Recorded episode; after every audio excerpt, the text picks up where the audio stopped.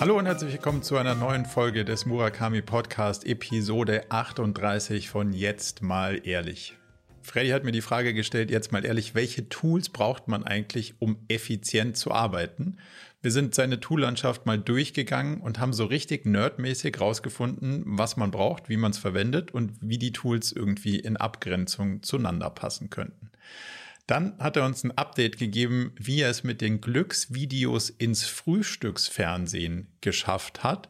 Und wir haben die Frage diskutiert, ob man vielleicht TikTok als Marketingkanal wirklich regelmäßig jeden Tag benutzen muss oder ob man es vielleicht einfach auch gar nicht braucht. Diese und wie immer viele spannende weitere Themen bei Jetzt mal ehrlich. Also viel Spaß. Hey zusammen und herzlich willkommen zur großartigen, grandiosen, wahrscheinlich, hoffentlich, Folge 38 von Jetzt mal ehrlich. Marco und ich haben Entzugsentscheidungen, also ich habe auf jeden Fall Entzugsentscheidungen, denn wir haben gefühlt viel zu lange nicht mehr aufgezeichnet. Marco, schön, dass du da bist. Ich freue mich riesig auf diese gemeinsame Folge Jetzt mal ehrlich mit dir. Ich freue mich auch. Möglicherweise legst du die Latte ganz schön hoch, wenn du, bevor du weißt, was wir sagen, schon sagst, dass es hervorragend wird. Aber let's see. So bin ich, Marco, so bin ich. Ja. Wir können ja mal mit einem hervorragenden Thema steil reinstarten, weil darüber haben wir in der Tat ja auch noch nicht gesprochen und so ein bisschen so eine Update-Variante zu deinen Glücksvideos. Diesmal bist du nicht im Radio gelandet, sondern im Fernsehen, habe ich zumindest mal von deinen 2, 3 Fotos, die du mir glücklicherweise geschickt hast, entnommen. Wie ist es so im Frühstücksfernsehen? Also, wie ist es so im Sat1 Frühstücksfernsehen? Ja, das ist eine sehr gute Frage. Und zwar war das letzte Woche Donnerstag. Bekomme ich einen Anruf? Also nee, es war so. Am Dienstag habe ich irgendwie über eine Instagram Direct Message bekommen. Hallo, ich bin Redakteurin vom Sat1 Frühstücksfernsehen. Wir würden dich gerne mal begleiten, einen Tag lang, wie du Menschen fragst, ob sie glücklich sind und das dann irgendwie im Frühstücksfernsehen aufstrahlen. Okay. Ich so, ja klar, freue ich mich, können wir schauen, dass wir einen Termin finden. So, am Donnerstag kriege ich einen Anruf, so morgens um 11, zweimal, ich gehe dann irgendwann nach, hi, oh, hier ist jemand auch wieder vom Sat1 Frühstück. Du, wir haben uns das alles nochmal überlegt und wir würden dich gerne begleiten. Ich so, ja, okay, dann nicht. Wir würden gerne, dass du ins Studio kommst. Ich so, oh cool, das freut mich ja. Ja, wann denn? Ja, morgen. Ich so, oh, wow. Morgen. Und wann? Ja, du würdest dann um 4.45 Uhr abgeholt werden und dann ins Studio kommen. Sag ich, aber wir haben ja noch gar nichts gedreht. Ja, das macht nichts. Dann sprechen wir dann über, zeigen wir TikTok oder so. Ich so, okay. Habe ich ein bisschen umgeplant. Das Lustige ist, ich dachte, oh Mann, ich muss alles umschmeißen. Aber weil das Frühstücksfernsehen so früh anfängt, ist man auch um 9.30 Uhr schon wieder um 9.30 Uhr draußen. Naja, jedenfalls da habe ich mich dann riesig gefreut und sagte, okay, mache ich, dann gehe ich halt dann da mal hin.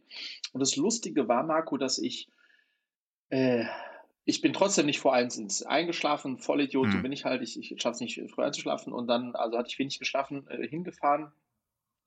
Und dann war ich, erstmal hat es sich wie zu Hause angefühlt, weil ich war ja in so einem Studiokomplex und ich habe ja 10 Jahre in so einem Studio gearbeitet und hatte so das Gefühl, und das hat mir schon auch, das war ein Vorteil für mich, dass live in einem Fernsehstudio zu sein und darauf zu warten, dass man dann gleich reingeht oder wie auch immer, ist halt voll mein Ding. Da die Kameras, ich wusste, wo ich hingehen und nicht gehen, also das war super.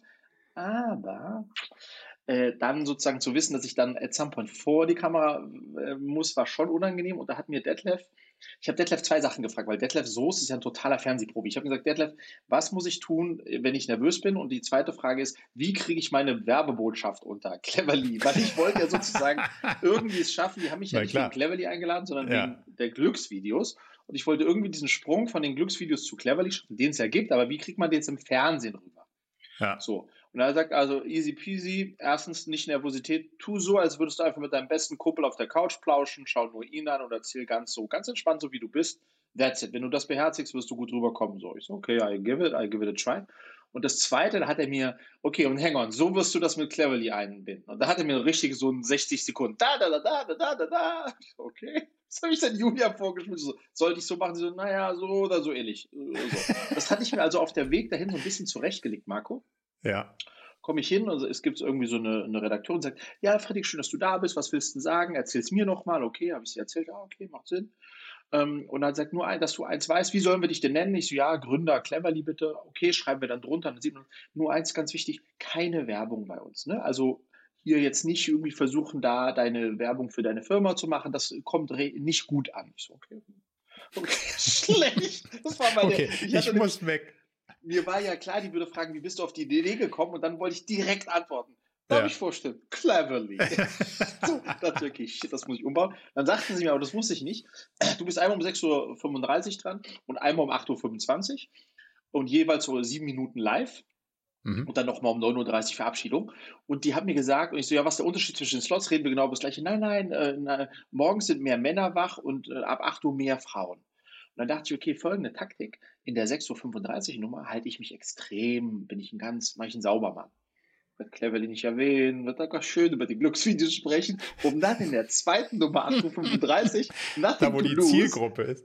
Und wo du nicht mehr beim zweiten Mal rausfliegen kannst. Wo ich nicht mehr rausfliegen kann, weil das ist nur das zweite von 2 Malen. Und genau so habe ich es dann gemacht. Habe dann erst so ein bisschen eingeleitet, dann, ja, wir sollten auch in der Schule schon über Glück sprechen, weil es geht ja viel mehr so. Und dann habe ich tatsächlich, wieso? Dann sagte Bruder, ja, weil ich bin übrigens Gründer von Cleverly und bei Cleverly geht es mehr um, und Alter, wir hatten einen schönen Peak bei uns auf der Webseite. Das heißt tatsächlich, ja, it still works.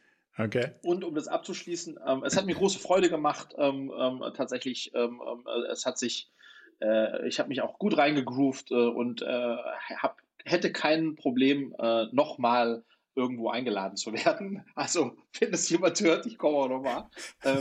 Und es war, hat mir großen Spaß bereitet. Wie viel anders fühlt sich das an von einer Fernsehkamera als hier vor so einem YouTube-Dingens? Also ist man dann aufgeregter, weil es so ein Studio ist und weil es so Leute sind, die dann um dich rumdüsen und das alles sehr ernst nehmen? Oder also wie viel Nervosität und so kommt denn dann da bei dir an? Lustigerweise das, was einen so nervös macht, ist, man sitzt dann in so einem Warteraum, Aufenthaltsraum und dann siehst du, wie live Fernsehen läuft. Und die Moderatorin sozusagen irgendwas anmoderiert und dann jetzt Werbung, dann kommen wir gleich wieder und das siehst du alles. Und dann nehmen sie dich und bringen dich hoch und dann macht dein Gehirn so, das, was jetzt gerade da auf dem Fernsehgerät lief, was viele Menschen sahen, das ist das, das bin ich jetzt dann gleich. Und wenn ich das verzocke, dann sehen das ganz, das macht das Gehirn irgendwie. Und das muss man dann irgendwie versuchen auszuschalten. Und das ist mir ganz okayisch, glaube ich, gelungen. Aber hast du es versucht auszublenden im Sinne von? Ich habe das versucht auszublenden. Ich habe wirklich versucht, einfach auch Detlefs Empfehlung zu folgen und einfach mich zu fokussieren auf das, was ich da besprechen möchte. Und man muss ja auch sagen, das Thema ist ja sehr dankbar. Also über glückliche Menschen zu sprechen, so, das fiel mir in der Sache ja auch nicht schwer. Und insofern war das spannend. Und das Lustige war ein Learning. Ich habe dann auch Feedback oder hinter den Kulissen Feedback vom Chefredakteur bekommen. Und das Thema dieser TikTok-Glücksvideos, das hatten die schon im Januar da hatte ich die ersten 3-4 Videos auf TikTok gemacht, da haben die das schon gesehen und in der Morgenredaktion besprochen, haben sie gesagt. Okay. Aber da hat der Chefredakteur gesagt, ja, mag schon sein, aber wer weiß, ob der Typ überhaupt 3 Sätze gerade aussprechen kann. So, das wurde das sozusagen abgekanzelt. Ja, den sieht man ja gar nicht und so. Ja. Und dann durch dieses Stern-TV-Interview, das haben die dann auch gesehen und dann haben die sozusagen das gegreenlightet für Fernsehen. Das heißt, es ist tatsächlich so, das war mir bewusst, aber auch nicht wirklich bewusst und das ist ein bisschen Fluch. Du kannst erstens Fernsehen, wenn du schon mal im Fernsehen warst. Weißt du, was ich meine? Also die müssen irgendwie eine Garantie dafür haben. Du brauchst so ein Proof, dass du es nicht komplett verziehst. Genau, das sind, was, hallo, Mama, ich grüße dich. So, das habe ich irgendwie im Vorfeld dann hinbekommen. Und jetzt glaube ich, wird's deutlich leichter. Also deine Straße zu Markus Lanz ist jetzt geebnet, oder? Ist quasi geebnet. Ich warte minütlich eigentlich auf den Anruf von Markus Lanz. Da will ich mit. Also zumindest mal, dann komme ich irgendwie mit in die Garderobe und halt deine Drinks oder was man immer machen darf. Also wenn man jetzt Deal, wenn ich eingeladen werde zu Markus Lanz, mit welchem Thema auch immer, bist du mein Plus One, ja? Okay, geil. Da freue ich mich jetzt schon. Nice. Dann haben wir auf dem Thema hoffentlich bald ein Update. Aber abschließend, ich habe natürlich die Chance beim Schopfe gepackt und heavy viel gevloggt. Also ich habe meine Kamera dabei gehabt die ganze Zeit im Studio, auf dem Weg zum Studio. Ich habe natürlich auch die Moderatoren gefragt, ob sie glücklich sind und so weiter. Also ich bin voll in die Vollen gegangen und es wird einen Mega-Vlog zum Thema Behind Bist du glücklich Serie geben. Safe. Also das Material ist auf jeden Fall da.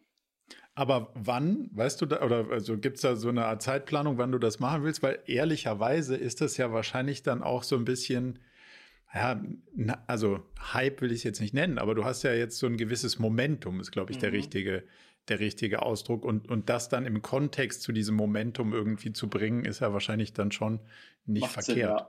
Macht Sinn. Ich will das auch als nächstes bringen, aber ich kam aktuell einfach nicht dazu, Vlogs zu schneiden. Gedreht habe ich eigentlich 3 Stück, okay. Aber ich komme nicht dazu zu schneiden. Aber das soll und wird der erste sein, der fertig wird.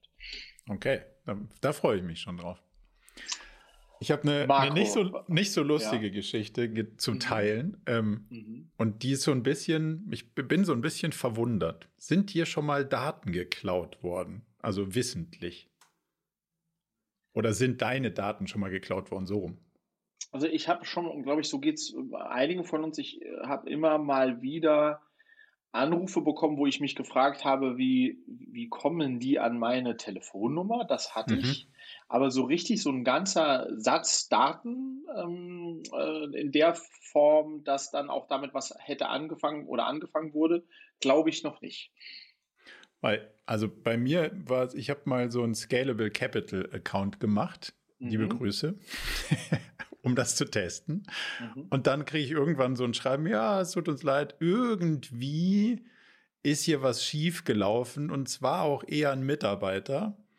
Und ist uns leider auch die Kontodaten und die Ausweisdaten gleich mit abhanden gekommen. Oh, wow. Und ich so, ja, das finde ich jetzt so mittelprächtig, aber was kann ich jetzt da machen? Ja, offensichtlich nicht so wirklich viel. Das war, glaube ich, irgendwann im letzten Jahr. So, und jetzt war ich zu Hause und dann kommt so Post und erfahrungsgemäß kommt per Post eigentlich nur noch Schrott. Das ist immer irgendwas vom Amt oder was man nicht brauchen kann. So. Und dann kommt so ein Brief von der Anwaltskanzlei, dass ich jetzt endlich mal 1.200 € überweisen soll für ein Handy. Ich kann die Firma von diesem Handy nicht mal aussprechen. Also ich weiß nicht mal, was das für ein Hersteller ist. Aber es war nicht ganz günstig offensichtlich. Und dann steht dann irgendwie so darunter eine ganze Auflistung mit Rechnungen, die ich alle nicht bezahlt habe, weil ich sie auch alle nicht bekommen habe. So. Und dann dachte hast ich mir so. Ich hätte kurz geglaubt, habe ich tatsächlich dein Handy gekauft oder hast du das zu keiner Sekunde geglaubt, dass du irgendwo ein Handy gekauft hast? Also ich habe kurz mal gedacht so, weil ich habe auch noch einen zweiten Vertrag mit O2, da wo dieser Vertrag abgeschlossen wurde und dachte so, also das ist alles bezahlt, weil das wird ja abgebucht und ein Handy gab es da auch nie. Und dann dachte ich mal so kurz, da ist aber irgendwas ganz komisch gelaufen. Und dann habe ich gedacht so, nee, das hat damit nichts zu tun. Und dann dachte ich so, ob dieses ganze Schreiben von dieser Anwaltskanzlei quasi ein Fake ist. Also, dass die dir schreiben so, hey, sie müssen jetzt mal die Rechnung bezahlen, sonst gibt es richtig Ärger. Und wenn du dann die Rechnung bezahlst, dann hast du dein Geld verloren, so. Dann dachte ich so, recherchiere ich mal die Anwaltskanzlei, aber offensichtlich ist die nicht unerheblich groß und offensichtlich macht die das auch öfter, Forderungen für O2 einzutreiben. Also habe ich da angerufen und gesagt so, ja, also irgendwie bin ich ein bisschen verwundert, was ihr hier macht. Aha. Und dann sagt sie, naja, sie zahlen einfach die ganze Zeit ihre Rechnung nicht. Und ich so, ja, wo schicken Sie die denn hin? Ja, an diese E-Mail-Adresse. Dann habe ich gesagt, ja, die habe ich noch nie gesehen. Und dann sagt sie, ja, aber ich schicke die Ihnen, also wir haben das Handy da und dahin geschickt. Und ich so, da habe ich auch noch nie gewohnt. Und dann ist mir so langsam klar geworden, okay, aber irgendwie wissen die eine Menge, also halt auch von relevanten Daten. Und so ganz ungünstig, also so ganz easy ist das für mich nicht. Und dann sagt sie so, ja, gut, dann, also ich notiere das hier mal, aber jetzt müssen Sie irgendwie eine Anzeige erstatten. Oh, shit. Und uns irgendwie glaubwürdig darlegen, dass sie das nicht waren. Und ich so, naja, vielleicht drehen wir es mal um. Sie könnten mir vielleicht mal glaubwürdig darlegen, dass ich einen Vertrag mit ihnen gemacht habe, weil das habe ich nämlich nicht. Ja, irgendwo muss ja unterschrieben sein, ja auch in irgendeiner Form, oder? So, und jetzt, da stehen wir irgendwie. Und das ist schon irgendwie eine ziemlich scary Geschichte. Crazy. Ja, ja. Und du kommst da auch nicht so wirklich raus. Und jetzt muss man halt mal sehen, da muss man halt irgendwie wahrscheinlich Anzeige gegen was weiß ich wen, wegen Datenmissbrauch und sonstige Sachen erstatten und dann denen sagen, dass sie sich ihr Telefon, dass ich das nicht habe. So. Aber und dann ist mir so ein bisschen klar geworden, das mit den Daten ist doch gar nicht so ohne. Und dann habe ich mal angefangen, mich so damit zu beschäftigen. Du kannst ja so Services beauftragen, die checken, ob deine Daten im Internet irgendwo geleakt wurden. Und das ist wahrscheinlich gar nicht so ein, also das weiß ich noch nicht, ob das funktioniert. Das habe ich noch nicht rausgefunden. Aber zumindest mal diese Schufa-Dinger zu gucken, wie viele Handyverträge eigentlich auf deinen Namen abgeschlossen worden sind. Das halte ich irgendwie für jetzt mal den nächsten sinnvollen Schritt. Also die Geschichte ist noch nicht zu Ende, oder zumindest mal haben die sich jetzt nicht weiter gemeldet. Ich hoffe nicht, dass ich dieses Handy dann irgendwann doch richtig am Haken habe. Aber es, so finde ich so als Awareness eigentlich total ein ganz scary Ding, dass man dann so mit so einem, und sind deine Daten verloren gegangen, ist ja eine Sache, aber die anderen haben die jetzt und schließen damit irgendwelche Verträge ab und kaufen teure Sachen. Das finde ich dann irgendwie schon nicht mehr so spannend. Aber ja, und das ist schon auch Datenschutz halt dann Next Level, wo es auch total viel Sinn macht, dass auch die Unternehmen angehalten werden, das auch ernst zu nehmen, weil es tatsächlich, ja klar, fürchterlich ist und auch ein Thema, das willst du ja nicht am Hacken haben, verstehst du? Das ist so. Und das Ungünstige ist, ich habe ja so ein für mich Datenschutzkonzept gemacht, also bei jeglichem Internetservice melde ich mich mit irgendwelchen E-Mail-Adressen an, die nicht meine Haupt-E-Mail-Adressen sind, nicht die richtigen Telefonnummern, sondern Telefonnummern, die umgeleitet werden. Also schon so lauter so Sachen, außer bei einer Bank. Ja klar, logisch. Das ist, ja. Und die lassen sich dann alles klauen. Wo ich mir denke, so Mann, ihr habt das größte Loch in mein Sicherheitssystem von allen gerissen. Das weil die anderen Kunden werden halt auch so agieren wie du. Wenn man irgendwo alle Daten auch wahrheitsgemäß angibt, dann klar, bei der Bank. Ne? Ja, so, das war so meine kleine Datenschutz-Eskapade, die ich mal mit dir teilen wollte. Ja, passt auf, wo ihr eure Daten abgebt. Auch wenn ihr schnell mal irgendwelche Bitcoins traden wollt, lasst euch nicht zu Kurzschlussreaktionen hinziehen und bleibt schön bei eurer Kreissparkasse, ja? Da sind die Daten sicher. Grüße gehen raus ans Capital. Sehr scalable, die Veranstaltung, ja. Aber die haben safe eine 4 Milliarden Bewertung, Marco. Oder sowas. Also, sie haben sich auch sicher irgendwie sehr geärgert darüber. Aber so richtig entschuldigt haben sie sich, würde ich sagen, noch nicht. Let's see. Was hast du noch auf der Liste? Oh, was habe ich auf der Liste? Habe ich auch erfreuliche Themen? Ja, ich habe eine Frage an dich. Also, ich habe letztens es ist gar kein vergiftetes Kompliment, aber ich habe ein Kompliment bekommen, naja, ich würde sagen partiell vergiftet, wo man mir gesagt hat, Fredrik, echt toll, du bist jetzt viel strukturierter, als du vorher warst. Okay. So, das ist wahrscheinlich objektiv betrachtet auch der Fall, weil ich einfach gemerkt habe, wenn ich nicht strukturierter arbeite, dann versinke ich und alle anderen um mich herum auch im Chaos. Und das habe ich getan und mir in dem Zuge eine Menge Tools zugelegt, die mir dabei helfen, mich und Leute, mit denen ich arbeite, besser zu strukturieren. Und das scheint ja auch gewirkt zu haben. Und jetzt bin ich aber selbst gefühlt gefesselt, gefangen im Tool-Urwald und bin fast schon wieder dabei, alles abzuschalten, weil ich, wenn ich mir was wegschreiben muss, immer kurz drüber nachdenke, in was für ein Tool schreibe ich das jetzt? Ja. Und das bringt mich zum totalen Verzweifeln. Und da haben wir so eine Mischung aus Kommunikationstools, ne? Also klar, also ich nutze Slack, ich nutze E-Mail, ich nutze WhatsApp. So, das ist aber eher Kommunikation. Und dann habe ich sozusagen auf der anderen Ebene habe ich Notion, habe ich die To-Do-App, habe ich Trello-Boards. So. Und ich verliere mittlerweile schon Übersicht, wo ich eigentlich was hingeschrieben habe. Mhm. Und wollte dich mal fragen, der du in so Sachen viel, viel besser bist. Gibt es da so ein Killer-Setup, was für mich sinnvoll ist? Ich habe übrigens eine Company überlegt, in eine Company zu investieren, deren Namen ich jetzt nicht disclose, deren Geschäftsmodell ist, das halte ich fest, Marco, eine Art Google für Tools zu haben, dass egal, wo du das jetzt mit wem hingeschrieben oder weggespeichert hast, du das immer finden kannst. In deinen eigenen Tools. Ja, genau. Also ein Search für all deine Tools. Und daran siehst du, wenn das schon so weit gekommen ist, dass es schon ein Geschäftsmodell gibt, das Google für Tools anbietet, also für Inhalte, die du in Tools geschrieben hast. Und ich habe mich so, okay, da will ich investieren. I'm the use case here, I don't find anything. Ja.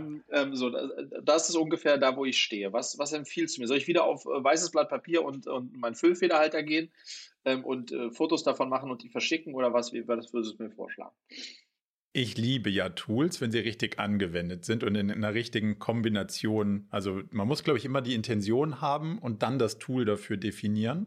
Mhm. Und weil sonst, also so ein Typ wie ich wird sonst reingezogen in, hey, geil, cool, noch ein Tool, lass mal ausprobieren, was das. Das wäre jetzt hierfür noch einen Ticken besser als das andere. Und dann gucken dich alle an und sagen, nein. So, und deswegen ist, glaube ich, was ist die richtige Intention erstmal, die du damit lösen willst? Und ich kann dir mal so meine Tool-Landschaft, und die hat sich gerade einen Ticken verändert, aber ich habe sie zumindest mal konsequent verändert, sagen und dann auch die jeweilige Intention dazu.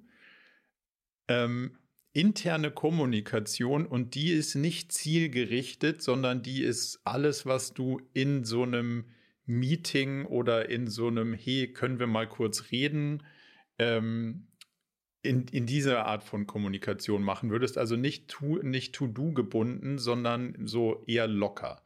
Aha. Das machen wir in Slack. Also wir zwei reden, stimmen Termine ab oder wir haben Informationen, die wir an eine größere Gruppe des Teams verteilen wollen. Das ist alles Slack, dieses ganze Back-and-Forth-Kommunikationsthema.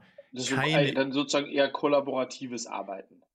Ja, da komme ich gleich zu. Das würde ich fast woanders sehen. Aha. Eher so dieses wirkliche reine Kommunikationslayer. Und das heißt, die Regel ist, intern keine E-Mails. Also damit du da schon mal klar bist, dass es nicht intern E-Mails und Slack gibt, sondern es gibt intern Slack. Ende der Geschichte. Und auch nicht WhatsApp und sonst irgendwas, damit das Kanäle sind, die du privat einfach haben kannst. So, um nicht dazu eine Verwirrung zu führen. Dann haben wir als Aufgabenlayer Asana. Und da sind dann, das ist bei dir quasi analog ja Trello. Trello, genau. Da sind dann die Aufgaben drin, die sich zu, keine Ahnung, OKRs oder die sich zu Projekten zusammenfassen lassen. Und das finde ich den wichtigsten Teil. Die aufgabenbezogene Kommunikation findet direkt an der Aufgabe statt. Also wenn jetzt du und ich zum Podcast was machen wollen würden, dann würde das an der Podcast-Episode 35 stattfinden, dass wir da noch ein Intro aufnehmen müssen, das machst du, und dass da noch ein Foto zu machen ist, das mache ich. Und dann würden die Personen, die noch mit dem Projekt sozusagen in Berührung kommen, auch wissen, der Freddy hat noch das nicht gemacht und der Marco hat noch das nicht gemacht, aber jetzt hat er das gemacht.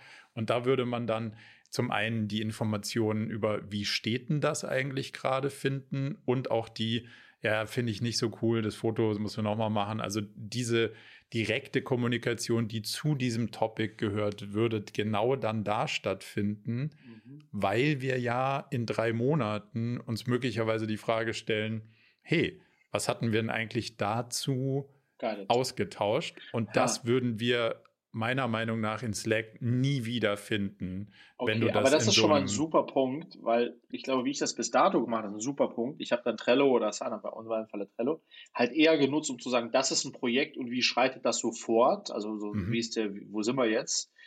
Aber tatsächlich die, in Anführungsstrichen, Input und tralala Feedback, das habe ich dann wieder viel in Slack gemacht. Und damit ist das ist aber Quatsch, ne? Das macht natürlich total viel Sinn, weil das können die Tools ja auch. Man kann ja, oder das können die ja auch. Man kann ja auch in Trello in so einer Karte da reinschreiben, wie was ist und so weiter. Und man kriegt ja auch eine Notification, dass da was passiert ist. Genau, du hast halt immer Kontext. Also du siehst halt immer genau so, gut, der Freddy hat gesagt, das findet er so und das findet er nicht so. Und dann hat der andere gesagt, der findet so und so. Und die dritte Person hat es gesagt so und so. Und dann hast du es halt auch chronologisch dann dazu. Und bist halt auch immer sofort im Thema drin und weißt genau, das haben wir vor 2 Wochen besprochen und so war der letzte Stand. Das, finde ich, hilft extrem, weil wenn du das nicht zuordnest, finde ich, ist so ein Ding wie Slack einfach total, also da bräuchte ich auch Google für Slack, weil dann wüsste ich auch nicht mehr, wo ich irgendwie was finden wollen würde. Und was hast du zusätzlich noch? Also dann hast du, also Slack und Trello oder Slack und Asana ist verstanden. Auch die Abgrenzung zu WhatsApp und E-Mail.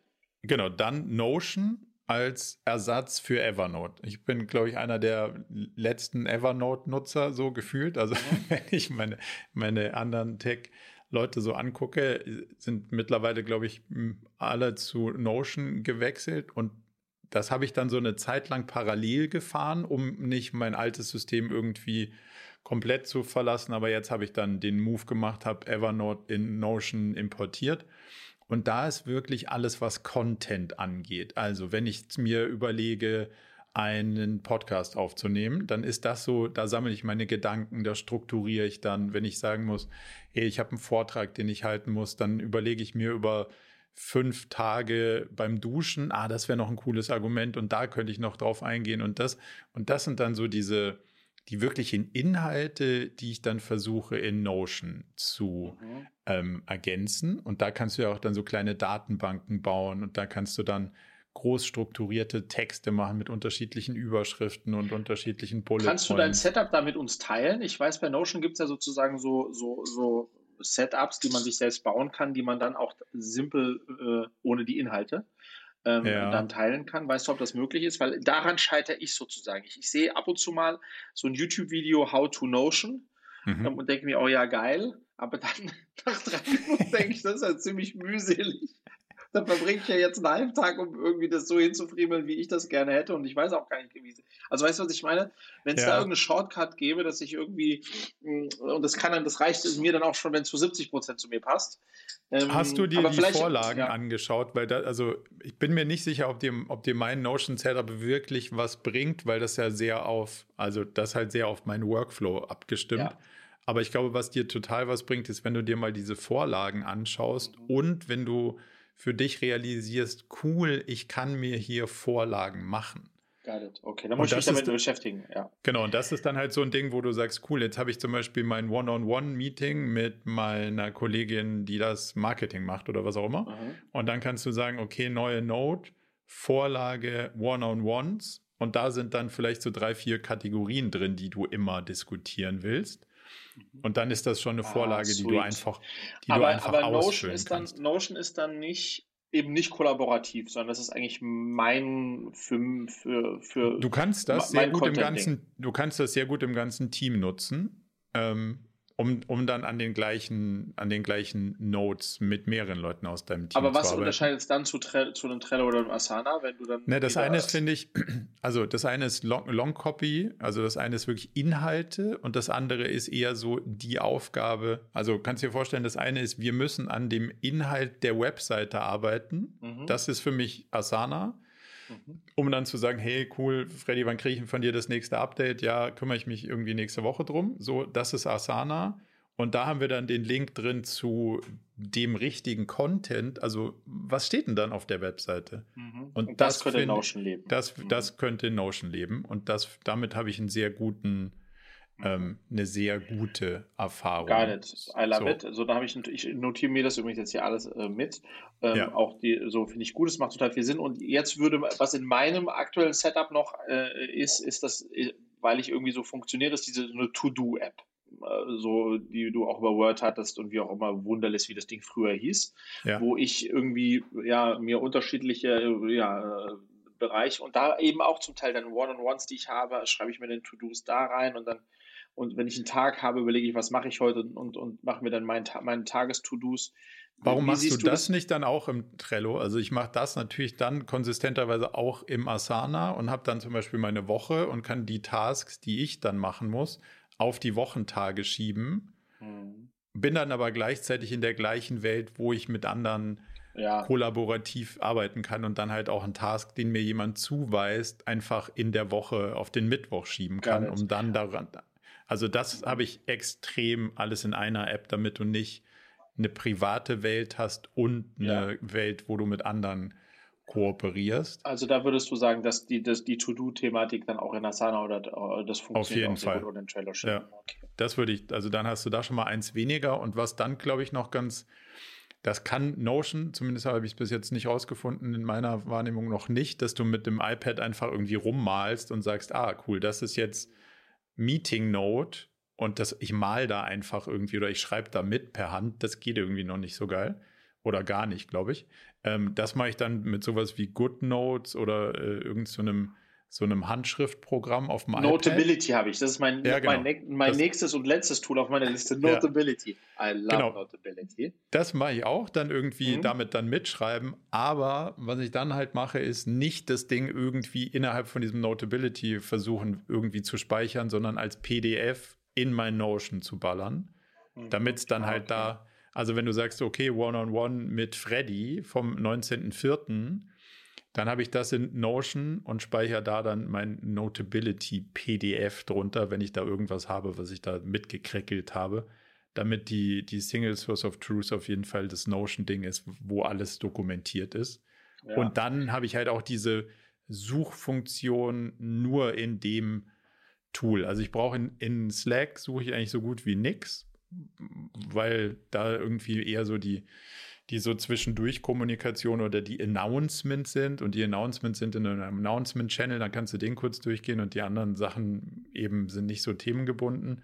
Also muss ich eigentlich nur entweder bei dem Task suchen oder eben in Notion, wenn es um das Thema geht und ich wirklich den Inhalt suche. Okay. Ja, das hat mir schon sehr geholfen, weil Notability ist für mich brutal wichtig. Ja. Weil das ist tatsächlich, das nutze ich ja mit meinem iPad Mini da, um Notizen zu machen, während ich in Calls und Meetings bin. Und das habe ich dann auch mir relativ gut da Rubriken und so weiter. Aber das ist genau, ich habe eigentlich Parallelwelten. Ich habe die Notability-Welt und überall steht irgendwas Ähnliches drin und aber doch was anderes. Die To-Do-Welt und dann habe ich die Trello-Welt und ich muss schauen, dass ich das. Und Notion habe ich jetzt erst gar nicht mehr genutzt und ich muss eigentlich sehen, dass ich das vereine, entschlacke und dann mit Notion, was eine Unterstützung von Notability bekommt, Trello und Slack, war es das dann auch. Genau, und dann kannst du in Notion zum Beispiel zu den einzelnen Notes, die du dann anlegst, auch sowas wie Kategorien machen oder Tags oder kannst dann filtern nach, okay, wer war bei dem Meeting dabei und dann kannst du sagen, Freddy war dabei und die Person war dabei. Und dann zeigt er dir noch 3 Dokumente an, die du mit diesen Tags hast und dann weißt du genau, wo du deine Sachen findest.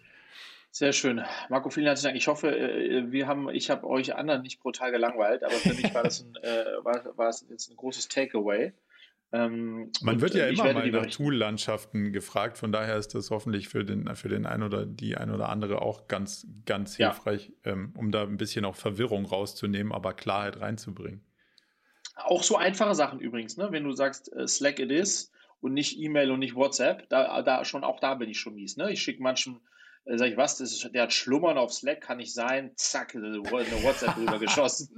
Geil, ich habe aber, I love it, weil ich weiß, dass du so tickst und ich habe einen Freund, mit dem ich auch in anderen Kontexten zusammen Arbeitskontexte habe und der hat mich dann am Wochenende angerufen über WhatsApp-Audio.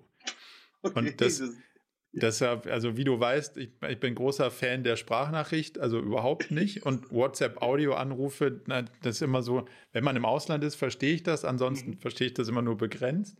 Ja, und um diesen Reflex, den du gerade gesagt hast, zu unterbinden, wird WhatsApp bei mir einfach nicht durchgestellt. So, das ist so ein, das muss ich aktiv, da muss ich reingehen und schauen, was passiert. Demzufolge, und dann habe ich ihn zurückgerufen, so klassisch mit einem Telefonanruf und habe gesagt, ja, also sorry, das wird einfach nicht durchgestellt. Ich habe ihn nicht gesehen. Und dann sagt er, du bist schwieriger oder du bist mehr abgeschirmt als ein Bundeskanzler. Und ich so, ich glaube schon, dass das auch Teil der Antwort ist, halt da so ein bisschen auch Disziplin reinzukriegen, gerade wenn du innerhalb von einem Team arbeitest, weil sonst drehst du ja komplett durch irgendwie.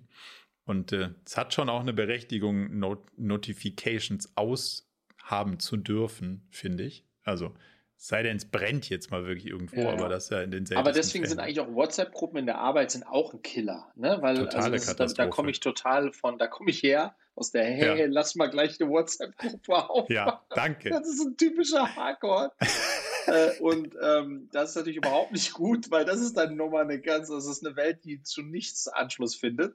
Nee. In keines der Tools hast du eine super WhatsApp-Anbindung. Das ist richtig schlecht, ja. Ja, und es ist halt einfach, es ist nur chronologisch, nicht thematisch. Und wenn du das länger betreibst, bist du komplett chancenlos. Und ich finde, das finde ich schon auch, dadurch kriegst du halt auch diese Trennung zwischen zwischen den Welten irgendwie so gar nicht mehr hin, wenn du dann sagst, boah, jetzt will ich aber wirklich mal nichts mehr Berufliches hören, aber ich würde mich freuen, wenn du mir schreibst und das ist alles in dem gleichen Kanal, also in dem gleichen Tool, dann habe ich auch keine Chance mehr, das irgendwie so ein bisschen selektiv zu betrachten. Marco, wo wir schon gerade in der Expertenrunde sind und der Experte sitzt am anderen Ende der Leitung hier, habe ich eine weite Expertenfrage mitgebracht, in der Hoffnung, dass du mir diese beantworten kannst. Ja. Ich saß letzte Woche bei unserem Investor, der hat netterweise zu einem sogenannten CEO, den er eingeladen. Das heißt, alle CEOs der Beteiligung, in diesem Fall war das jetzt der Berliner Beteiligung, kamen zusammen, so irgendwie 12 Stück oder wie auch immer. Und dann war ich irgendwie noch kurz draußen und kam so rein und habe mich zu so einer Gruppe dazu gesetzt, da waren so 3, 4 Sprachen miteinander. Und da das Thema war, wie setzt du deine OKRs ein? Was, also es war so Deep Dive OKRs, How to und mit welchem Excel whatsoever. Und dann habe ich so gesagt, nutzt ihr alle OKRs? Ja, natürlich.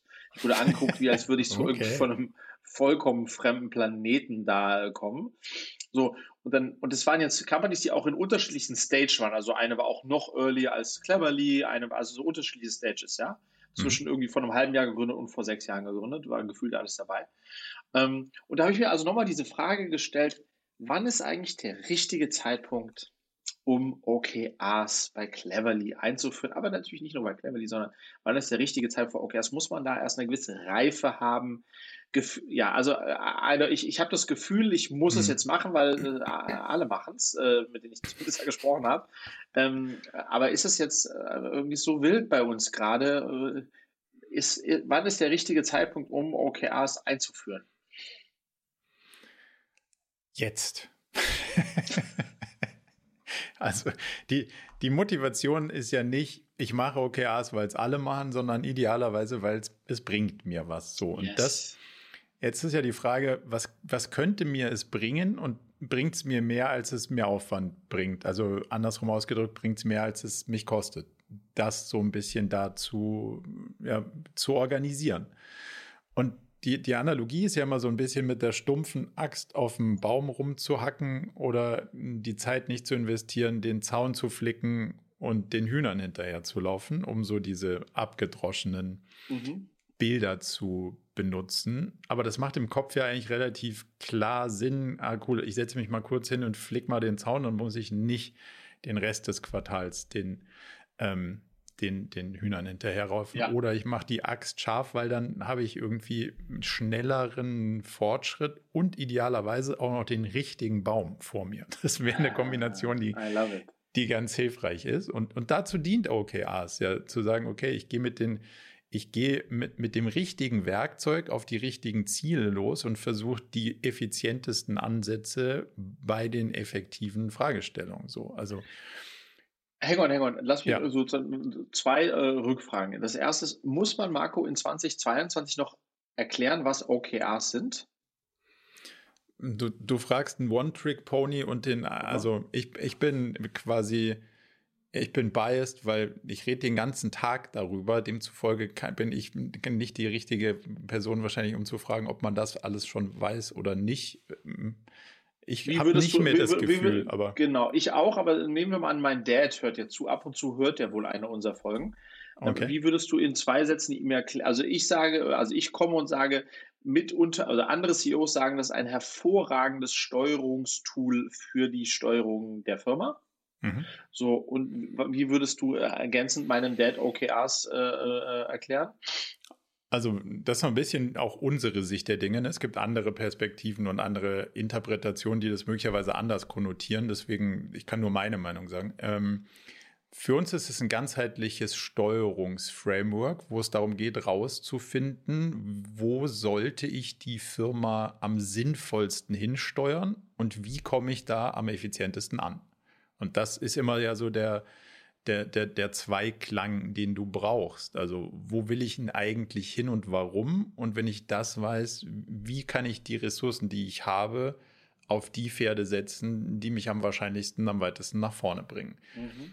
Das ist im Prinzip das gesamte Gedankenmodell, um das es sich dreht. So, und ich finde, Braucht man dafür einen gewissen Reifegrad? Ja, aber das ist nochmal eine andere Fragestellung. Wann lohnt sich die Fragen zu stellen, finde ich immer. Und je kleiner das Unternehmen ist, desto knapper sind die Ressourcen oder desto größer sind die Auswirkungen von, du fährst mal kurz in die falsche Richtung oder du arbeitest an den verkehrten Themen und verschwendest die wenigen Ressourcen, die du hast. Also das heißt, der Impact ist ja viel größer als bei einer Unternehmung, die 1200 Personen groß ist.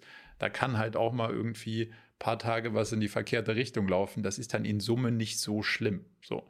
Also von daher ist der Impact, den du hast, auch am Anfang enorm. Und deswegen sollte man das nutzen, ohne es jetzt überfrachtet zu haben. Und ja klar, man braucht gewisse Rahmenbedingungen. Also es wäre ganz hilfreich, wenn man wüsste, wo will ich denn eigentlich hin? Ja. Aber das haben wir ja schon gemeinsam sogar auch öffentlich mal beleuchtet. Also von daher, da gibt es ja einen Haken, dass man sagt, die Anforderung ist ja schon mal gegeben.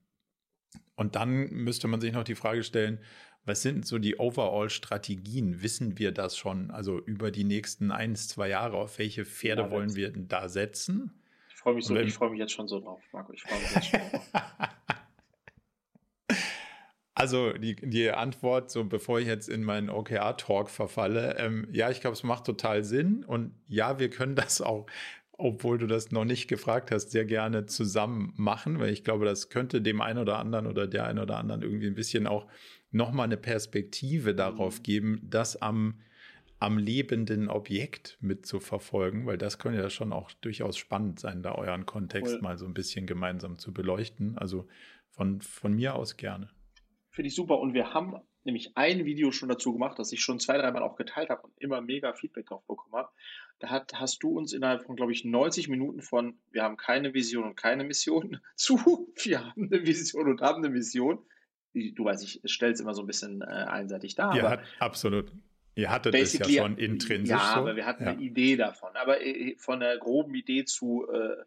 sie steht ausformuliert, hast du uns in 90 Minuten gecoacht, was, das hast du ja auch gesagt, durchaus unüblich ist. Da, normalerweise nimmt man sich ja schon mehr Zeit für. Aber das Ergebnis, also dieses Video ist auch auf deinem Kanal, auf deinem Murakami YouTube-Channel, schaut euch das gerne an. Und das war im Grunde genommen ja der Kickoff, die Basis, auf der wir jetzt in den nächsten Schritt in die Strategien gehen können. Und ich habe Lust dazu, freue mich, dass du auch Lust dazu hast, obwohl du mich kennst. Oder vielleicht gerade, weil du mich kennst. Deswegen, ja. Genau.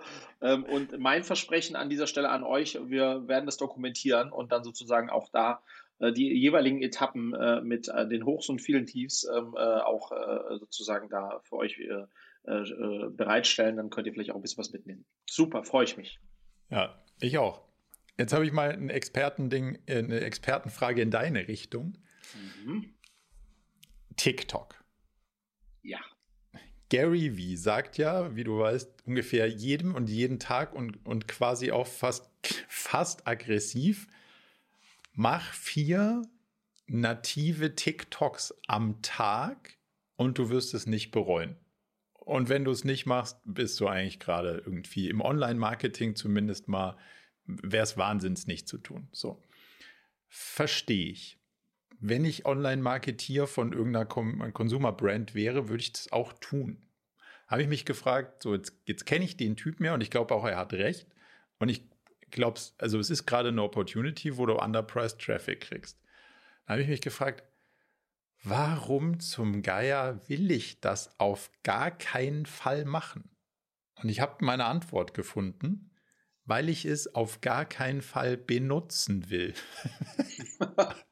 Also ich will es auf gar keinen Fall benutzen, weil ich weiß, dass ich in Moderation sauschlecht bin und wenn ich dann anfange irgendwie so, ach ja, ich schaue nur mal rein, wie das mit dem Algorithmus so funktioniert, habe ich meinen Erfolg, den ich mir mit dem sozusagen trockenen Entzug oder kalten Entzug von Instagram und Co. gerade ja geschafft habe, zersäge ich mir mit der Ausrede, ich muss mir das Tool angucken, weil das gerade die Marketing-Opportunity schlechthin.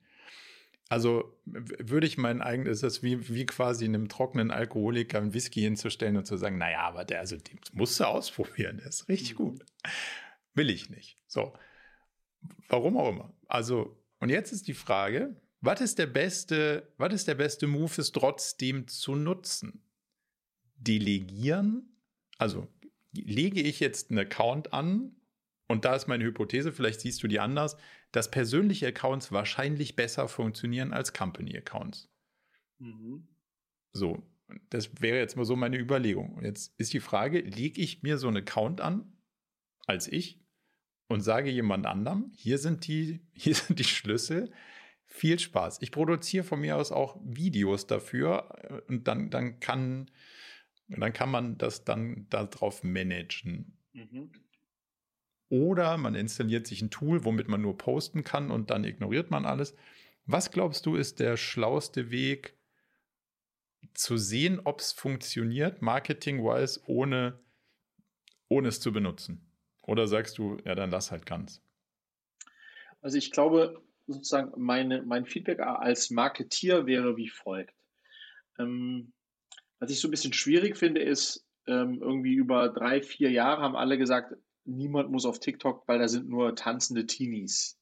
Das stimmt halt einfach nicht mehr. Muss wirklich niemand drauf. So. Ja. Und jetzt ist es umgeschlagen in alle erzählen, alle müssen auf TikTok, weil da gibt es günstig Traffic und das ist der aktuellste Schrei. Mhm.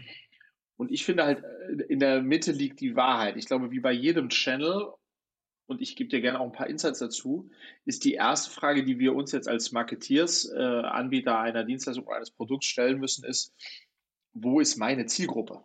Mhm. Ich habe zum Beispiel heute einen geilen Input bekommen. Ich müsste mich viel mehr fokussieren auf Sportvereine, Chöre und solche Geschichten. Okay. For some pretty good reasons. Weil da ist meine Zielgruppe. Und ich glaube, die Kernfrage, die man sich stellen muss, nicht ist TikTok der geile Shit, den ich nicht verpassen darf und deswegen muss ich jetzt unbedingt auch auf TikTok, ja. Sondern im Kern muss man sich trotzdem um die Frage, ist meine Zielgruppe eigentlich auf TikTok? Und ja. Wir haben jetzt nach 4+ Monaten festgestellt für Cleverly, nein, ist sie nicht. Also, das Schüler eine gute und Schülerinnen sind auf TikTok. Absolut. Aber zahlungsfähige willige und fähige Eltern nicht in großen Maßen. Das heißt, die Zielgruppe, die wir in dieser Early Stage, in der wir sind, adressieren wollen, das ist so eine gut bürgerliche Mittelschicht, bis bisschen gebildeter, Haushaltseinkommen irgendwie nördlich von 60.000 Euro, die ist massiv unterrepräsentiert auf TikTok, deren Kinder schon, aber deren Kinder haben keine Zahlen dann nicht dafür. Mhm. Und insofern ist sozusagen für eine kurz- bis mittelfristige TikTok-Strategie, eine kurz- bis mittelfristige Customer Acquisition-Strategie TikTok, obwohl man so günstig Reichweite einkaufen kann, am Ende des Tages also nicht die richtige und nicht der richtige Platz. Das heißt, wir haben festgestellt, ja, wir haben sehr erfolgreich extrem günstig Leads eingekauft, also Leute, die bei uns dann sich um eine Probestunde beworben haben. Also ich rede von einem 40stel von Facebook. Oh, wow. Aber die Qualität, und das ist das Nächste, was man sich halt anschauen muss, was holst du dir da für Newsletter-Subscriber, was hole ich mir dafür für bitte eine kostenlose Probestunde, Leute, ist halt auch so weit weg von dem, was wir brauchen, dass selbst ein 40stel nicht gut genug ist, um es zu rechtfertigen, es zu tun. Deswegen würde ich tatsächlich, losgelöst von der Frage, jetzt schnell auf TikTok oder nicht auf TikTok, erst im Kern nochmal die Frage stellen, ist da meine Zielgruppe ja oder nein? Da würde ich bei dir sagen, auf keinen Fall. Oh wow. Nein. Wirklich auf keinen Fall? Also nicht auf keinen, aber also, nein, eher nicht. Ja, verstehe. Eher nicht. Im Verhältnis zu anderen Channels eher nicht. So, das beantwortet dann mir leider immer noch nicht die Frage, ja scheiße, wenn es auf TikTok nicht geil und günstig ist, wo ist es dann? Wo ist es dann? Ja, genau, darauf habe ich nicht die Antwort, aber ich will nur sagen, sozusagen, nur dahin zu gehen, weil das geil und günstig ist, ist halt auch nicht die Lösung. Abseits nochmal von der... Meine Hypothese war so ein bisschen, da sind dann jetzt sozusagen unsere Ansprechpartnerinnen und Ansprechpartner, die früher bei Facebook waren. Nein. Die sind weitergezogen. Mein Learning ist, TikTok ist das RTL 2 von gestern. Ach du je. So. Ja gut, dann brauche ich es auch nicht delegieren. So, und dann so, das ist mein Takeaway. Und wenn du die RTL 2 Zuschauerschaft von gestern, die heute da nicht mehr sind, adressieren möchtest, dann voll go in TikTok. Okay. Und ansonsten nicht. Und man muss auch hier nochmal unterscheiden, glaube ich, wenn man jetzt den lieben Gary sich anhört. Es ist halt, wenn du ein internationales, weil englisches Publikum adressierst, hast du einfach nochmal eine, verstehst du, wir reden jetzt nur über Deutschland und hast du einfach nochmal eine so wesentlich größere Zielgruppe und auch Anteil an dann vielleicht in deiner Zielgruppe relevanten Leuten, die du halt nicht hast, wenn du in so einem lokalen Markt wie Deutschland unterwegs bist. Ja, total. Genau, also das dazu und dann, damit habe ich natürlich nicht deine Frage beantwortet, wie gehe ich auf TikTok, ohne abhängig zu werden, aber ich würde einfach sagen, geh nicht auf TikTok. Gar nicht. Dann bist, ja, okay, aber das ist ja auch nicht abhängig. Aber das ist doch eine gute Antwort. Also wenn ich, meine Intention ist, ich will da eigentlich gar nicht hin und ich dachte, naja gut, irgendwie vielleicht verpassen wir was. Also im Sinne von eine Opportunity, wo man zu guten alten Preisen nochmal ein bisschen seine Ideen mit Reichweite versehen kann. Ja. Wenn du aber sagst, das ist wahrscheinlich nicht in der Zielgruppe darstellbar, die für mich relevant ist, dann brauche ich mir auch nicht die Frage stellen, delegieren oder nicht, dann ist die Antwort ja viel cooler. Ja cool, dann kann ich den Task auch komplett zumachen, weil dann konzentriere ich mich auf die Kanäle, die ich eigentlich gerne mag. Und für mich ist immer mehr YouTube ein Kanal, den ich sau gerne mag und vielleicht auch ein bisschen, weil ich diese Technik irgendwie auch mit diesem kreativen Schaffensprozess damit so gerne mag. Also es macht mir einfach viel mehr Spaß und dieses, ich hasse das ganze Shorts und Stories und das, ich bin einfach nicht so ein Aufmerksamkeitsspannen-Typ. Und ja, wir kriegen sau oft das Feedback, der Typ redet so langsam und die Kurse und sind so saulang. Ja, tut mir leid, kann ich nicht anders, aber ein Stück weit ist das halt auch mein Ding. So, und dann, glaube ich, ist auch ganz cool, wenn man dann so ein bisschen dabei bleibt und dann halt nicht noch, jetzt muss man irgendwie noch einen Short draus machen und dann noch. Und ich wollte gerne sozusagen an der Stelle auch nochmal allen, die das jetzt hören, einen Hoffnungsschimmer, also ein Licht am Horizont mitgeben. Weil wir haben jetzt, das habe ich dir auch noch nicht erzählt, wir haben uns jetzt angeschaut vor einer Woche oder so, wie sich bei uns der Organic Traffic, das heißt Brand Traffic, Type-Ins, die non-paid bei uns kommen, wie der sich entwickelt hat. Und was soll ich sagen? Seit 12 Monaten. Sehr gut. Wir hatten jetzt im letzten Monat über 1/3 aller unserer Leads, für die haben wir nicht gezahlt. Die sind einfach gekommen. Will sagen, dass diese sozusagen die stetige Investition in Content und auch in PR und so weiter, zahlt sich aus. Halt nicht heute gemacht, morgen Leads gesehen. Aber hat sich richtig gut angefühlt, Marco, weißt du, weil das hat sich so angefühlt, so, oh ja, it starts paying off. Ja. Was wir vor 12 Monaten begonnen haben und kleine Pflänze, die man so sät, und jedes Video ist so ein kleines Pflänzchen, wo man denkt, für sich genommen, wie soll da mal ein fucking Baum draus werden? Aber jetzt sozusagen, oh ja, das ist jetzt noch kein Wald, aber das sind schon mal 40 Pflänze, die irgendwie Blätter entwickelt haben, die irgendwas tragen. Und das sehen wir jetzt schon und das ist großartig, weil ansonsten auch bei Instagram zum Beispiel, ja, so wie mühselig ist das heute, einen Instagram-Channel aufzubauen und da eine gewisse Audience aufzubauen und was musst du dich da abmühen? Und zu sehen, dass das alles so nach und nach lohnt es sich sozusagen. Und das ist im Grunde genommen ein Pep-Talk für Don't Go Quick and Dirty on TikTok, aber langen Atem haben. Und da denke ich, ist YouTube und Video super. Ja, und Blog und dann hast du auch Search-Traffic irgendwie. Letzte Nerd-Frage. Glaubst du, dass die schlechtere Trackbarkeit auch in den steigenden Direct-Traffic reinspielt? Oder würdest Auf keinen du sagen, Fall. Nein, wir tracken super. Das ist alles pure Direct-Type. Das war wirklich nicht kritisch hinterfragen, das sondern... das kann durchaus sein. Das ist, durch Cookie-Consent und nicht und so weiter. Hast du natürlich schon eine gewisse Quote, wo du das falsch lesen konntest. Das stimmt schon, ja.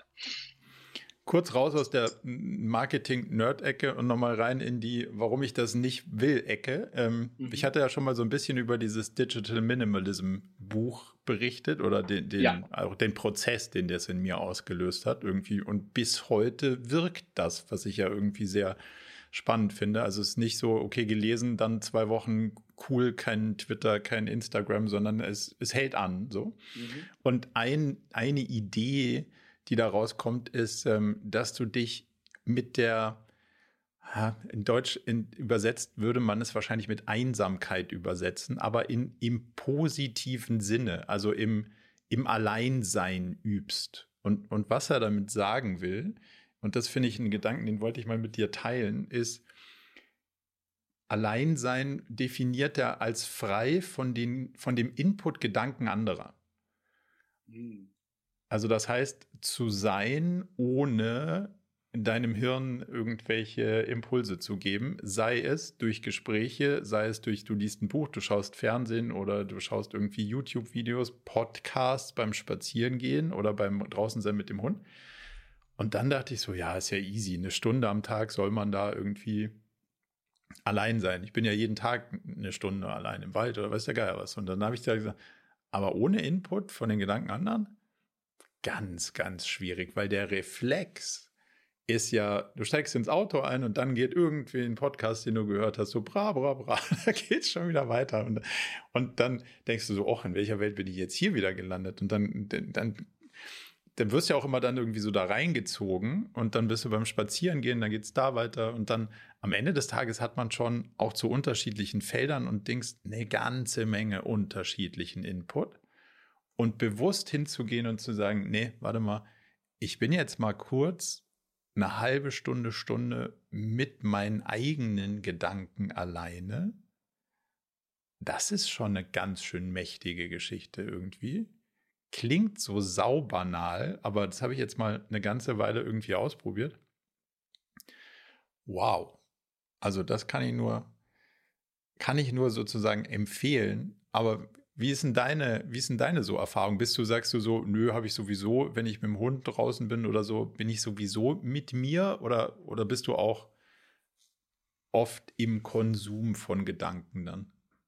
Ich war vor 2 Wochen, da haben wir auch in der Zwischenzeit keinen Podcast gemacht, war ich ja mit meiner YPO-Unternehmer-Selbsthilfegruppe sozusagen, waren wir auf Mont Blanc.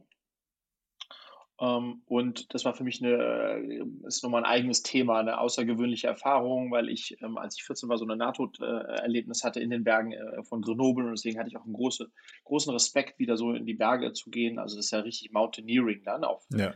Wir waren also wir haben nicht den Mont Blanc bestiegen, aber wir waren auf 4.600 oder 4.700 Meter Höhe. Das ist schon so, wo du sagst, okay, Sauerstoff, wo du merkst, dass du einfach weniger Sauerstoff hast.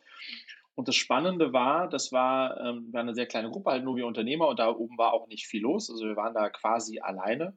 Und eine der Aufgaben, die wir hatten, wir sind dann sozusagen über den Gletscher gewandert, war dann ein bisschen daheim, also über den Gletscher so angekettet und so weiter, also schon so ernsthaftes Zeug. Und dann gab es immer eben wieder Übungen, wo wir 1/2 Stunde, wir waren auch relativ weit auseinander, auch aus Sicherheitsgründen, nur für uns waren und in der Natur. Und das ist mir am Anfang schwer gefallen, weil ich mich auch so aufs Atmen und Gehen konzentrieren musste, weil dann einfach alles mühseliger ist. Aber mir hat das nochmal gezeigt, wie toll es ist, eben genau so inputlos unterwegs zu sein und in der Natur zu sein und wie die Natur dabei auch hilft, ja. Mhm. Und ich habe mir wirklich vorgenommen, das jetzt und habe da auch jetzt schon angefangen, das in meinen Alltag zu integrieren und 1- bis 2-mal die Woche tatsächlich in die Natur zu gehen, in den Wald zu gehen, nichts mitzunehmen, vielleicht meine Tochter mitzunehmen oder beide, aber sonst niemanden. Und einfach nur, wenn die Mädels nicht dabei sind, auch ohne alles, das auszuprobieren und mich dann auch wieder mehr zu connecten mit der Natur. Das kann ich gar nicht. Also da bin ich. Ich habe bisher immer das Gefühl, in der Zeit muss mir irgendwas Großartiges einfallen. Das muss ich auch gleich mit jemandem teilen und von dem muss ich dann Input haben, ob das nicht eine gute Idee war und so weiter. Und das alles nicht zu tun, ist, glaube ich, sehr, sehr heilsam und will ich jetzt auch mehr in meinen Alltag selbst integrieren. Also mag ich total den Gedanken. Aber das Krasse ist, wie man so trainiert ist, ne? Dass man dann denkt, jetzt habe ich irgendwie und dann zack, jetzt muss ich irgendwie irgendwas rein. Und natürlich, also wir treiben ja mit so einem Podcast treiben wir das ja auf der anderen Seite weil man ja natürlich irgendwie sich auch wünscht, Input zu kriegen und Input zu geben und sich auszutauschen und so. Und das ist, glaube ich, total... Und es ist pervers, weil wir sind da wie, ich habe das gemerkt, wie so trainierte Äffchen. Ich habe es jetzt herausgefunden. Ich habe ja diese Glücksvideos, die ich eigentlich ja nur auf TikTok spiele, aber jetzt habe ich auch angefangen, sie ein bisschen auf Instagram zu spielen, als Reels, und habe herausgefunden, wenn ich die zwischen 12.30 Uhr und 14.30 Uhr auf Instagram Reels hochlade, kriegen die überdurchschnittlich viel Traffic, also wirklich, wir reden times 10 mehr Traffic als vor oder nach dieser Uhrzeit. Warum auch immer, ist so. Das ist jetzt 9 von 10 Mal ist es so passiert. Das ist statistisch erwiesen, wenn ich in diesen 2 Stunden das Ding drauf spiele, dann kriegt es, und zwar, sonst kriegt es irgendwie, Native wären bei mir irgendwie vielleicht so, auf so ein Video so 600, 800 Views, 1000 Views vielleicht. Ja. Und so kriegt das so zwischen 6.000 und 10.000 Views. Wow, das ist schon so ein relevanter Faktor. Aber dann, was will ich sagen? Und wie so ein trainiertes Äffchen. Okay, nächstes, wenn ich ein Reel mache, dann muss ich um die Uhrzeit, weil dafür wurde ich belohnt. Weißt du, was ich meine? Also das ist so, wie krank ist denn das bitte? Dass man sich dann selbst genau darauf konditioniert. Also von daher immer mehr raus aus dem Krempel und immer mehr rein in den Wald ist, glaube ich. Und dann kann man auch, und das finde ich, dann kann man ja auch mal oder regelmäßig Longformat-Content hören. Und auch sehen und auch selber machen, Marco. Also wirklich, wenn ich das vielleicht noch kurz anbringen kann, dieses Bist du glücklich hat mich eigentlich, wenn ich jetzt mal so ein bisschen drüber nachdenke, zumindest was meine eigenen Content-Produktion betrifft, unglücklich gemacht. Das hat mich deshalb unglücklich gemacht, weil, also lass mich mal so formulieren, einen Vlog zu konzipieren, zu drehen und zu schneiden ist ein Gesamtkunstwerk, was mich halt irgendwie 10+ Stunden in Anspruch nimmt und deswegen auch extrem fesselt. Und sage ich, künstlerisch herausfordert. Wie komme ich von nur einer Idee über eine Storyline, über einen Aufhänger, über einen guten Thumbnail, das ist ein Gesamtding, und dann release ich das und so, haben wir ja schon 2, 3 Mal drüber gesprochen. So, und dann habe ich eventuell einen Adrenalinschub, wenn ich 2, 3 Kommentare bekomme und jemand das liked und wie viel liked und wie wird interagiert damit. So, und jetzt mache ich seit 3 Monaten Glücksvideos, die mich in der Herstellung all in 10 Minuten Zeit kosten. Wo die Qualität eigentlich nur davon abhängig ist, was die Person mir antwortet. Also aber ich selbst habe da keinen großen Einfluss drauf. Der Schnitt ist in no time gemacht, das ist fast schon maschinell. Video immer die gleichen, so. Und das hat mir halt einen totalen Rausch gegeben, weil es halt eine brutale Reichweite bekommen hat und bekommt. Im Schnitt kriege ich immer noch über 25.000 Views und so weiter. Aber eigentlich hat es mich leer gesaugt. Weißt du, was ich meine? Also eigentlich bin ich sozusagen so, ich bin diesem Apfel gefolgt. Komm. Beiß rein, nochmal, beiß rein. Und habe immer wieder da reingebissen und habe mich immer weiter entfernt von dem, was ich eigentlich gerne mache. Aber das ist doch geil, weil wir waren ja schon ein paar Mal da bei dem Punkt, dass man als Künstler, und das würde ich jetzt mal da subsumieren, den Song spielen muss, den man mag. Und dann sieht man, ob Leute da kommen und klatschen oder vielleicht auch nicht. Und jetzt bist du kurz mal wieder in Anführungszeichen, dem Applaus gefolgt. Ja. Und hast gedacht so, da habe ich mal einen Hit gelandet und jetzt mache ich noch so einen Hit. Und dann haben wieder Leute geklatscht und dann zieht es einen natürlich dahin. Und ich sage, es ist weder vorwurfsvoll noch ich verstehe das total, weil man da denkt, Mann, ich habe da was getroffen, was Leute auch begeistert. Aber es begeistert dann dich nur eine gewisse Zeit. Und dann ist es vielleicht dann auch so, wie wir es dann auch schon mal diskutiert haben, dass du irgendwie sagen musst, cooles Ding, ich mache da jetzt 10 Stück von und dann suche ich mir was anderes, weil dann ist nämlich meine Kreativität hier irgendwie nicht mehr gefordert und dann verpasst man vielleicht auch mal das Frühstücksfernsehen, also das nächste. Ich glaube, das war jetzt sehr spannend, das mitzunehmen, aber vielleicht muss man jetzt die Glücksgeschichte auch nicht noch im nächsten Frühstücksfernsehsender erzählen, sondern halt sich... Ja, und das Spannende ist, Marco, sozusagen in einer ROI, Return of Invest Betrachtung, haben die Glücksvideos einen großartigen ROI, ja, weil geringer Aufwand, hoher Output an Reach, und sie haben einen terrible ROI, weil am Ende des Tages sozusagen mein emotionaler ROI ist negativ. Ja. Weißt du, was ich meine? Weil das ist total sozusagen, und das ist so lustig, dass man kann das von beiden Seiten betrachten, und ich habe halt immer gedacht, ja komm, das ist ja voll in Ordnung, ich kann ja das eine machen, ohne das andere zu lassen, und ich habe momentan aber das Gefühl, dass mir das eine einfach sehr erschwert, das andere zu machen, weil ich sage, das ist ja das Krasse, dass ich über die Glücksvideos ja auch noch neue Subscriber, ohne Ende neue Subscriber für meinen YouTube-Channel bekommen habe. Das heißt, das hat mich auch noch lame gemacht, weil, über die Glücksvideos kriege ich eh schon Subscriber für den YouTube-Channel, wo ich eigentlich da auch nicht mehr tun. Kein Content mehr machen. Ja, genau, das fuelt das auch. Und deswegen scheine ich es nicht so wirklich parallel machen zu können. Und ich habe so gutes Zeug produziert. Ich muss jetzt wieder... Ich suchte nach einem Vlog rausbringen I need to do it, aber ja, und ich muss wieder kreativ werden. Geil. Ich kann das nachvollziehen. An der Stelle teile ich noch einen kurzen Konsum, den ich noch nicht mit dir geteilt habe. Ah. Ich habe was gekauft, was Virtuelles. Also, diesmal ist ein Stück Software, nicht Kunst wie die letzten Male. Ich habe mir Final Cut gekauft, weil ich so irgendwie das Gefühl hatte, genau wie du sagst, man macht die Kamera an und dann gibt es halt ein Setup und dann erzählt man was, dann macht man sie wieder aus. Das kann ich jetzt, glaube ich, so. Also technisch, unabhängig von dem, was man da erzählt. Aber was ich noch nicht kann, ist, wie macht man eine Geschichte draus? Und wie schafft man es, dass es irgendwie ein bisschen auch so entertainiger wird? Und wie schafft man es, dass es unterschiedliche Perspektiven darstellt? Und dann habe ich gedacht, ich probiere das mal mit dem iMovie, und das war vorne und hinten ist eine Katastrophe geworden.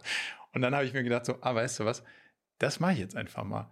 Und dann habe ich das da so rein, und dann habe ich wieder festgestellt, ich habe mir einen Nachmittag genommen, um so ein Ding, was ich da machen wollte, zu schneiden, um dann festzustellen, das hat nicht gereicht, weil es halt so weit weg war von dem, was ich mir vorgestellt habe, wie schnell das geht. Ja, das ist wohl wahr. Aber es hat mir so viel Spaß gemacht, dass ich hoffe, dass ich da ein bisschen reindroppe, um ein bisschen mehr von deinem Fußstapfen da nachtreten zu können. Und kann das verstehen. Es reizt total, weil es macht einfach auch Freude. Ja, als ich dieses CEO-Dinner, auf dem ich war, dann gab es auch zwei, die gesagt, hey Freddy, übrigens, wir feiern deinen YouTube-Channel, ist geil, du bist da so authentisch und du bringst so viel gute Energie rüber. Weißt du, ja, das schauen im Schnitt halt nur 1000 Leute und das ist viel, viel weniger als die TikTok-Videos, aber es ist halt so much more me als die TikTok-Videos. Und vielleicht kann ich dein eigenes Argument gerade verwenden, wenn das andere halt auch dann 10-mal so viel RTL2-ZuschauerInnen sind, die du eigentlich auch gar nicht... Also nicht, weil das nicht die richtigen Leute sind, aber vielleicht, weil es einfach auch nicht resoniert mit dem, was du da eigentlich machen willst. Und dann ist halt 10-mal so viel von den falschen Leuten vielleicht auch einfach genauso quatschig, wie wenn ich das mache. Also ja. Ja, ich muss mich eigentlich committen, aber ich will mich noch nicht jetzt committen, aber ich muss mich jetzt anbauen, muss ich mich committen, das nächste einfach zu machen. Irgendwas ist immer, und das muss ich wieder, ich muss wieder in diesen, in den Flow kommen. Ja, in den Flow kommen, ja. Absolut. I love it. Jetzt haben wir schon ganz schön lange, gell? Ja, wir sind schon deutlich über eine Stunde 7 zeigt hier meine Uhr. Ich hätte noch einige Updates aus der NFT-Welt, aber ich glaube, die würde ich dann fast auf die nächste Runde verschieben. Ja, lass das machen. Ich hatte auch noch das Thema, what the fuck, wie bekommt man heute Mitarbeiter? Das ist fürchterlich. Auch ein Thema, was ich gerne mit dir teilen würde. Und da habe ich auch einen Growth-Hack dazu, den ich ausprobieren möchte, der auch was mit Video zu tun hat. Cliffhanger. Aber gut, das alles dann in der nächsten Folge von Jetzt mal ehrlich. Stark. Nicht abgesprochen, aber ich finde, das kann man durchaus so mal stehen lassen. Kann man mal bringen, ja. Hervorragend. Es hat mir wieder wie immer großen Spaß gemacht, mein Lieber. Freude war ganz meinerseits. Wir sehen uns spätestens in 2 Wochen an dieser Stelle, und ich hoffe, euch hat es auch ein bisschen Spaß gemacht, und bis bald. Ciao.